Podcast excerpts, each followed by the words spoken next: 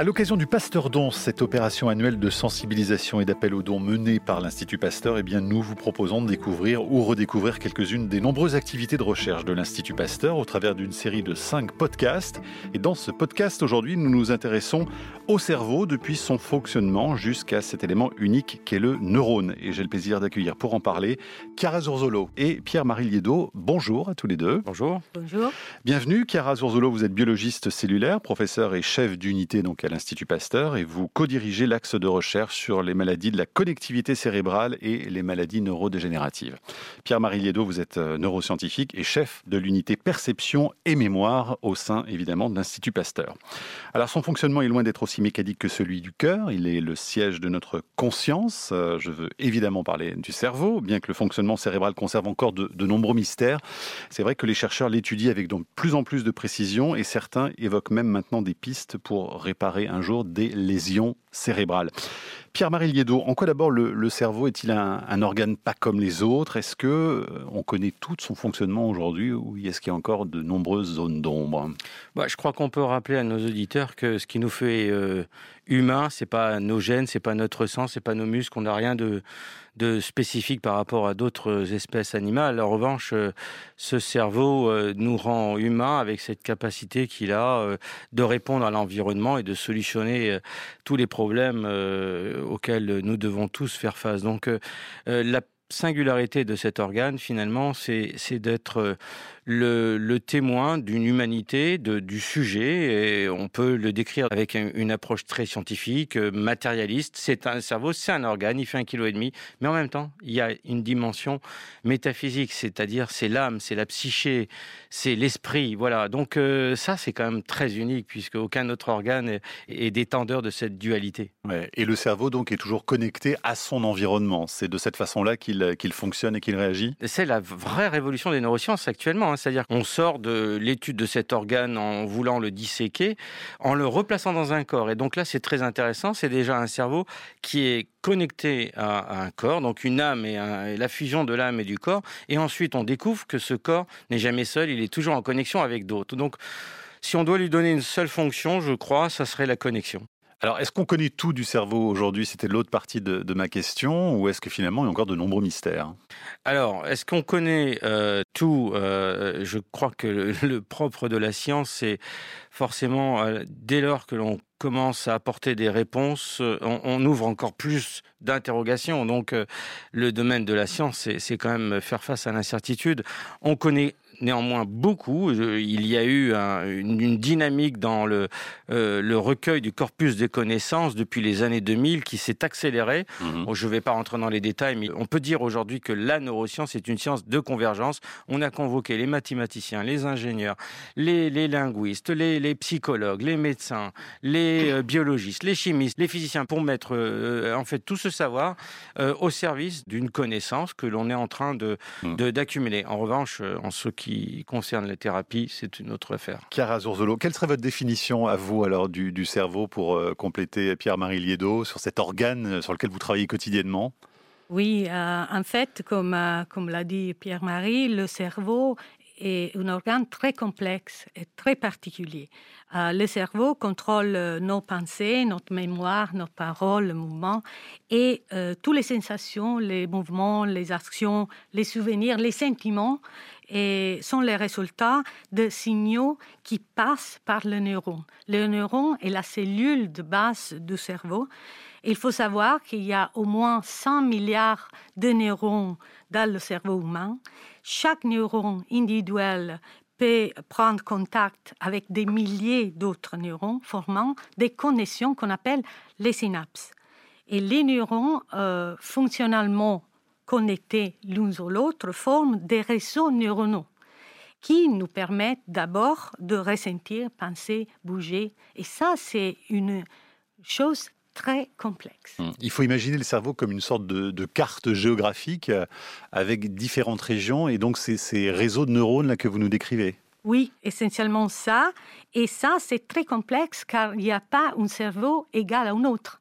Alors, on connaît en principe ces réseaux, hmm. mais on n'a pas vraiment toutes les informations nécessaires. C'est pour ça qu'on a développé à l'Institut Pasteur cet axe de recherche qui s'appelle euh, sur, les, sur les troubles de la connectivité cérébrale mmh.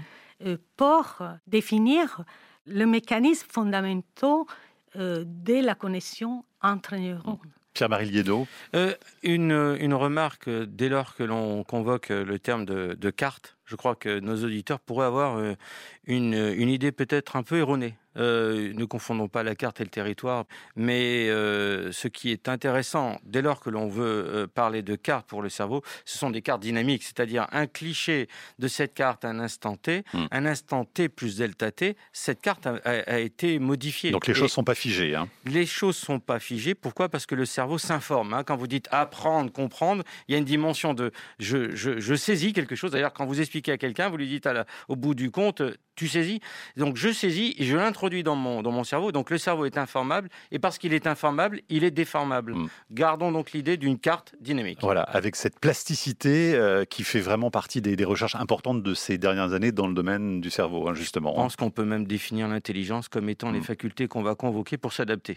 Pierre-Marie Liedo, euh, vous dites souvent qu'il euh, faut étudier le cerveau en bonne santé, il faut mener des recherches sur ce cerveau qui fonctionne bien, justement pour pouvoir traiter des, pathologies ensuite. Pourquoi les, les troubles cérébraux euh, méritent une attention particulière dans le domaine de la recherche hein? Alors, pour une raison déjà évidente, euh, c'est que euh, la médecine contemporaine se soucie de tous nos organes. On a accès, on peut les remplacer, on, peut les augmenter, on peut les, parfaire sans aucun problème.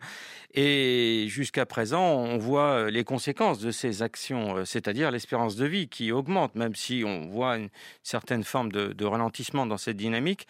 Nonobstant de, de ce ralentissement, la médecine a accès à toutes les parties de notre corps Portugal et le seul qui a été délaissé jusqu'à présent, eh bien c'est ce cerveau parce que il est isolé, il est dans une boîte et on n'a pas accès.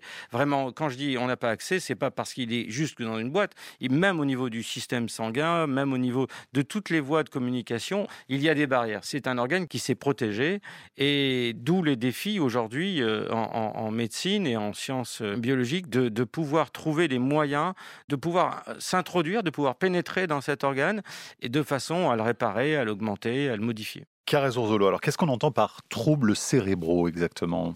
Et justement, la quasi-totalité de troubles cérébraux se manifeste par une défaillance de la communication entre neurones et entre neurones et d'autres organes périphériques. Si on parle du cerveau comme une entité globale qui contrôle notre vie. Et cette superfamille de troubles neurologiques comprend bien sûr les maladies neurodégénératives, mais aussi les troubles du neurodéveloppement, euh, les troubles psychiatriques d'origine infectieuse ou sensorimoteur, les maladies immunes. Mhm. Et par exemple, euh, dans le cas de la maladie neurodégénérative, l'une des premières déficits qui arrivent des années avant l'apparition des premiers symptômes, c'est la disparition des synapses, de ces connexions. Et ce déficit peut être compensé pendant des années, mais finalement entraîne la mort du neurone et la perte des fonctions. La synapse, c'est vraiment ce qui fait la connexion entre les neurones. Entre les hein. neurones. Et et ça, il y a une perte de synapses dans les maladies neurodégénératives. Par contre, dans le cas de maladies de neurodéveloppement comme l'autisme, on a un défait de construction de la synapse. On a des synapses qui ne fonctionnent pas, qui fonctionnent pas bien, et un défaut qu'on appelle de maturation de la synapse, qui entraîne une altération de communication et des interactions sociales qui sont euh, euh, les caractéristiques de ces maladies euh, hmm. comme l'autisme. Pierre-Marie Liedo, sur quel type de troubles est-ce que vous, vous, travaillez à l'Institut Pasteur alors? Alors en, fait, l'idée c'est de, voir aujourd'hui l'empreinte que laisse le temps sur cet organe. Alors que l'on travaille sur euh, le vieillissement, et ça, je vous rassure, c'est pas une pathologie du tout. D'ailleurs, on reviendra tout à l'heure sur le fait que beaucoup de nos auditeurs pensent probablement que la maladie d'Alzheimer, finalement, c'est inéluctable parce que c'est lié au vieillissement. Non, pas du tout. On verra que c'est mmh autre chose. Donc, nous travaillons sur euh, l'empreinte que laisse euh, le temps sur cet organe. Comment fait-il pour s'adapter en permanence à, ces, modifications? D'ailleurs, Chiara parlait tout à l'heure de, cerveau étant éminemment connectés, les neurones, la synapse, etc. N'oublions pas aussi que ces connexions peuvent être faites à distance, c'est-à-dire que si on prend un neurotransmetteur comme la sérotonine, qui est ce neurotransmetteur du bonheur, hein, du désir, eh bien 85% de cette sérotonine qui coule dans notre sang nous vient du microbiote intestinal. C'est-à-dire que ces connexions, cet organe qui est le cerveau qui est éminemment connecté, non seulement ce sont les neurones qui échangent entre eux, mais ce sont des cellules à distance, voire même des cellules euh, hautes qu'on qu'on héberge en nous, qui vont produire une chimie qui viendra impacter euh, le fonctionnement de ce cerveau. Alors maintenant, je ne cherche pas à éluder la question. sur vos recherches propres. Que faisons-nous directement? Eh bien, donc, comme je le disais, on travaille sur le vieillissement, les mécanismes qui impactent euh, le fonctionnement du, du, du cerveau au travers du temps, et on travaille essentiellement parce que c'est quand même l'avantage d'être à l'Institut Pasteur, c'est d'avoir des collègues eh bien, qui travaillent euh, en immunologie, d'autres qui travaillent euh, sur euh, les microbes, d'autres qui travaillent sur l'inflammation et les virus. Donc nous travaillons sur l'aspect systémique, c'est-à-dire comment l'ensemble du corps impacte sur le, fonctionnement du cerveau. Puis on a eu, c'était un peu le cœur du métier de notre laboratoire aussi, et nous continuons toujours sur ces fameuses cellules souches neurales à l'intérieur du cerveau qui, dans des régions comme l'hippocampe, permettent euh, euh, la euh, jouvence en quelque sorte de ces circuits, mmh. puisque on sait qu'on on a à peu près entre 700 et 800 nouveaux neurones par jour au cours de la, vie adulte. Donc ces recherches, c'est à la fois sur les déficits sensoriels, sur les troubles neurodéveloppementaux, psychiatriques, sur les maladies neurodégénératives. Donc vous recherchez absolument tous les champs concernant justement le, le cerveau. La maladie d'Alzheimer, Parkinson, ce sont les, les, deux maladies neurodégénératives les, les plus fréquentes, les mieux connues également Qu'est-ce qui les distingue finalement, Pierre-Marie Liedo Alors, euh, euh, on, les, on les distingue euh, par les circuits cérébraux qui vont être impactés. L'un étant justement dans la gestion de la mémoire, la formation de nos souvenirs mais aussi, on l'oublie souvent, cette composante affective des émotions. Hein, L'hippocampe a cette double fonction. Euh, donc là, on parle d'Alzheimer. Mhm. Et puis, pour les circuits qui gèrent la planification du geste, donc tous les actes moteurs, on n'a rien à voir dans ces deux systèmes. Hein. Pour maladie de Parkinson et maladie d'Alzheimer, on a des circuits qui viennent à dysfonctionner avec des conséquences évidemment fonctionnelles très différentes. En revanche, il est probable qu'il y ait derrière euh, ces dysfonctionnements des mécanismes communs. Et c'est là où même des travaux sur le ver de terre, euh, même sur des travaux sur la levure, euh, sur des neurones maintenus en, culture, comme c'est le faire très bien Chiara, eh bien, nous pouvons dégager des mécanismes communs. Et, c'est le graal de tous les neuroscientifiques, c'est de trouver des lois générales comme la gravité l'est pour la physique. Et donc, vous citez par exemple les, les levures ou les vers de terre qui peuvent aider justement à la compréhension du cerveau humain Absolument, mais si vous prenez euh, les mécanismes euh, à prion, par exemple, qui font partie euh, de ces maladies neurodégénératives, hein, on, parle, de la danse de Saint-Guy, mhm. la Corée du Tinton, eh bien, ces travaux-là ont d'abord été générés par des études sur la levure, parce que dès lors que vous touchez à des mécanismes de communication, comme on l'a dit, et la vie est apparue sur Terre avec l'avènement de la cellule, que fait une cellule toute seule? Eh ben, Elle cherche à communiquer. Donc, le cerveau n'est rien d'autre qu'une cellule qui a trouvé les moyens de communiquer, et tous les mécanismes qui vont interférer avec cette communication entraîneront ces dysfonctionnements que l'on connaît aujourd'hui. Chiara Zorzolo, vous souhaitiez euh, compléter tout à l'heure les propos de Pierre-Marie Liedo oui, la, chose qui, Pierre-Marie a bien dit, c'est en fait la chose la plus intéressante pour un biologiste cellulaire euh, comme moi, c'est qu'il y a des mécanismes communs entre ces maladies. Par exemple, la chose sur, laquelle je travaille, je le dirai après, euh, la présence dans le cerveau euh, des patients des agrégats amyloïdes, de protéines qui ne fonctionnent pas. Et on verra après comment ces protéines mal fonctionnantes toxiques entraînent la mort cellulaire. Mm. Et ça, c'est fascinant parce que c'est vraiment une chose commune à toutes les maladies neurodégénératives. Ces protéines, ce sont les, signatures, par exemple, d'une maladie comme Alzheimer, précisément? Oui, oui la, protéine Tau, hum. euh, la protéine euh, bêta pour l'Alzheimer ou la protéine synucléine dans le cas de la maladie de Parkinson. Hum. Où en est la recherche, justement, aujourd'hui sur euh, ces maladies, par exemple Alzheimer ou Parkinson? Il y a beaucoup d'attentes de la part du, public, mais les chercheurs, eux, évidemment, ont aussi besoin de, temps pour faire de la recherche. Où est-ce qu'on en est aujourd'hui? Il n'y a toujours pas de traitement, par exemple, pour Alzheimer? Du côté, ah. donc, de, de la recherche, qu'est-ce qu'on peut dire? Oui, Euh, on peut dire que la recherche avance, mais la recherche avance toujours à petits pas. Nous avons beaucoup de choses pour ces maladies. Il y a d'abord, comme je disais, une perte de connexion synaptique, euh, puis la mort des neurones et la perte de fonctions, la mort du patient. On sait qu'il y a beaucoup de fonctions cellulaires qui ont perte dans la maladie, mais nous manquons euh, encore d'informations fondamentales sur les mécanismes qui conduisent à la mort des neurones et à la progression de la maladie. Et c'est pour cette raison, je crois, par laquelle des centaines d'essais cliniques sur les traitements contre la maladie d'Alzheimer ont, ont été interrompus car les traitements ne sont pas efficaces. Et en fait, si nous ne comprenons pas les mécanismes des maladies neurodégénératives et en général de toutes les maladies, nous ne serons pas en mesure de développer un traitement. Et pour ça, il faut investir davantage sur la recherche fondamentale. Pour moi, il est surprenant euh, savoir, bien que les maladies neurodégénératives sont des maladies les plus coûteuses parce qu'elles sont des maladies très longues, euh, c'est pas seulement le patient, c'est les soignants, c'est la famille. Euh, il y a des coûts énormes pour, euh, pour la société. les financements pour la recherche sur les maladies neurodégénératives sont bien plus faibles que les financements pour la recherche sur le cancer ou sur les maladies cardiovasculaires. Et, ça, c'est une chose qui ne vient pas. Donc aujourd'hui, pas de médicaments, mais des essais cliniques quand même? Il y a des essais cliniques, mais par ma part, il n'y a pas des pistes vraiment euh, euh, encore euh, sûres. Pierre-Marie Alors, il faut, faut, bien dire à nos auditeurs que si on prend le, la maladie d'Alzheimer, qu'il y a une phase plus ou moins longue où la maladie se développe, mais il n'y a aucun symptôme.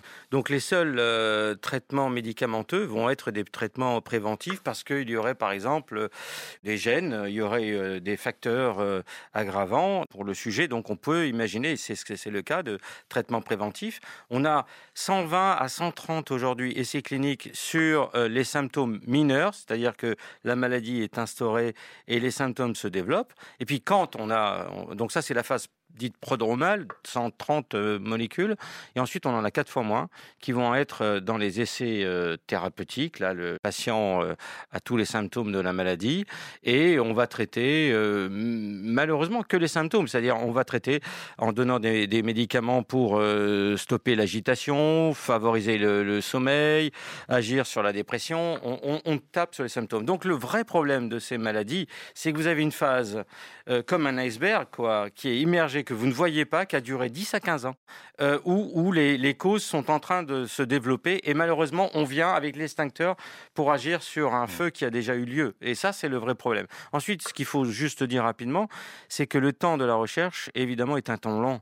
Euh, il faut savoir que dès lors qu'il y a une hypothèse formulée sur un papier ou sur un tableau et qu'on passe sur des modèles animaux avant de, formuler euh, l'hypothèse concrètement et avoir les conclusions et livrer cette hypothèse à, à l'industrie pharmaceutique s'écouleront 10 à 15 ans. Allez, dernière question euh, avant de se quitter. Carazurzolo, euh, quels sont aujourd'hui les projets de recherche sur lesquels vous, vous travaillez euh, vraiment de façon très, très intense sur ces maladies? On cherche dans mon laboratoire de comprendre les mécanismes fondamentaux des maladies neurodégénératives, en particulier de Parkinson et Alzheimer. Comme je le disais avant, ces maladies sont caractérisées par la présence des agrégats protéiques amyloïdes. On a découvert dans mon laboratoire que ces agrégats protéiques dysfonctionnels et toxiques, ils peuvent passer d'une cellule à l'autre, entraînant la mort des neurones. Alors, il y a deux projets dans mon laboratoire. Le premier, on, on cherche à comprendre les mécanismes de ces passages pour l'empêcher et pour arrêter la progression de la maladie à tout le cerveau. Et le deuxième est de comprendre qu'est-ce qui se passe dans le neurone pour aboutir à la formation de ces agrégats toxiques et pourquoi les neurones ne sont pas capables de les détruire. Si on comprend ces deux choses, on a une euh, compréhension générale des mécanismes fondamentaux de plusieurs maladies neurodégénératives et la possibilité éventuellement de développer d'autres traitements ciblés et efficaces. De votre côté, Pierre-Marie Liedo? Alors, euh, trois axes de recherche. Le premier, euh, c'est l'actualité euh, sanitaire qui nous a rattrapés puisque mon laboratoire avait développé une expertise dans le monde de, l'olfaction. Et comme vous le savez, le Covid est associé à l'anosmie. Nous avons formulé une hypothèse très rapidement en pensant que euh, beaucoup de décès avaient lieu euh, par non pas un manque d'oxygène dans les poumons, mais plutôt une attaque des centres respiratoires. pourquoi? Tout simplement, tout le monde a fait cette expérience. Quand on ouvre un flacon, si vous sentez de l'ammoniac, en sentant cet ammoniac, vous vous mettez en apnée. Donc, olfaction et centre respiratoire sont étroitement liés. Donc, on a imaginé que le virus pouvait, à travers du nez, rentrer dans le cerveau et venir attaquer ces centres autonomes de la respiration. On avance très vite, on est en train de rédiger la publication et donc euh, il y a des choses très intéressantes sur le fait qu'on découvre que ce virus n'est pas uniquement en train d'attaquer les poumons, il rentre dans le cerveau et il y a des séquelles. Deuxièmement, on travaille avec des voisins qui sont des experts en immunologie avec qui nous travaillons sur justement l'inflammation et on parle de maladie d'Alzheimer comme on pourrait parler de finalement de maladies euh, inflammatoires chroniques à bas seuil. Vous voyez, c'est pas une grosse inflammation, j'ai pas de la fièvre, mais j'ai mon cerveau inflammé. Et la troisième et dernière euh, particularité du laboratoire, c'est de travailler sur cet euh, aspect cellules souches, régénérescence. Donc nous travaillons sur les facteurs qui contribuent à l'épanouissement de ces cellules souches, qu'elles fonctionnent à leur plein potentiel. et on montre que c'est une espèce de, territoire carrefour où quand vous mettez quelqu'un sous régime, la restriction calorique, et eh bien ces cellules souches se divisent. Quand vous demandez à quelqu'un de courir, pour d'autres voies, mmh. ces mêmes cellules souches s'activent. Et quand vous mettez quelqu'un sous anxiolytique ou dépresseur, vous voyez que ces cellules souches ne travaillent plus. Voilà donc nos trois axes. Pour terminer, Pierre-Marie Liedo, vous donnez souvent des conseils pour bien entretenir le cerveau. Ce sera au moins une note positive pour, euh, pour terminer cette discussion. Allez, deux ou trois conseils intéressants pour entretenir euh, notre machine cellulaire. Euh, ben, je le reprendrai avec le répertoire de la chimie, c'est-à-dire que quand on a du plaisir face à une information, il y a déjà un, aspect très positif qui stimule ces cellules souches. Deuxièmement, lorsqu'on ce plaisir s'inscrit dans un projet à long terme, c'est-à-dire que j'ai un but, j'ai un objectif, donc du désir, et mhm. quand le désir précède le plaisir, bon là, on est au taquet. Bon, et vous parlez souvent des interactions sociales aussi. Hein. Tout le monde sait bien que le désir le plus intense, c'est pas un désir pour moi, mais pour la collectivité. Merci beaucoup à tous les deux. Ainsi s'achève ce podcast. Et puis n'oubliez pas, bien sûr, pour aider l'Institut Pasteur et ses chercheurs, eh bien, vous pouvez effectuer un don sur pasteurdon.fr ou pasteur.fr.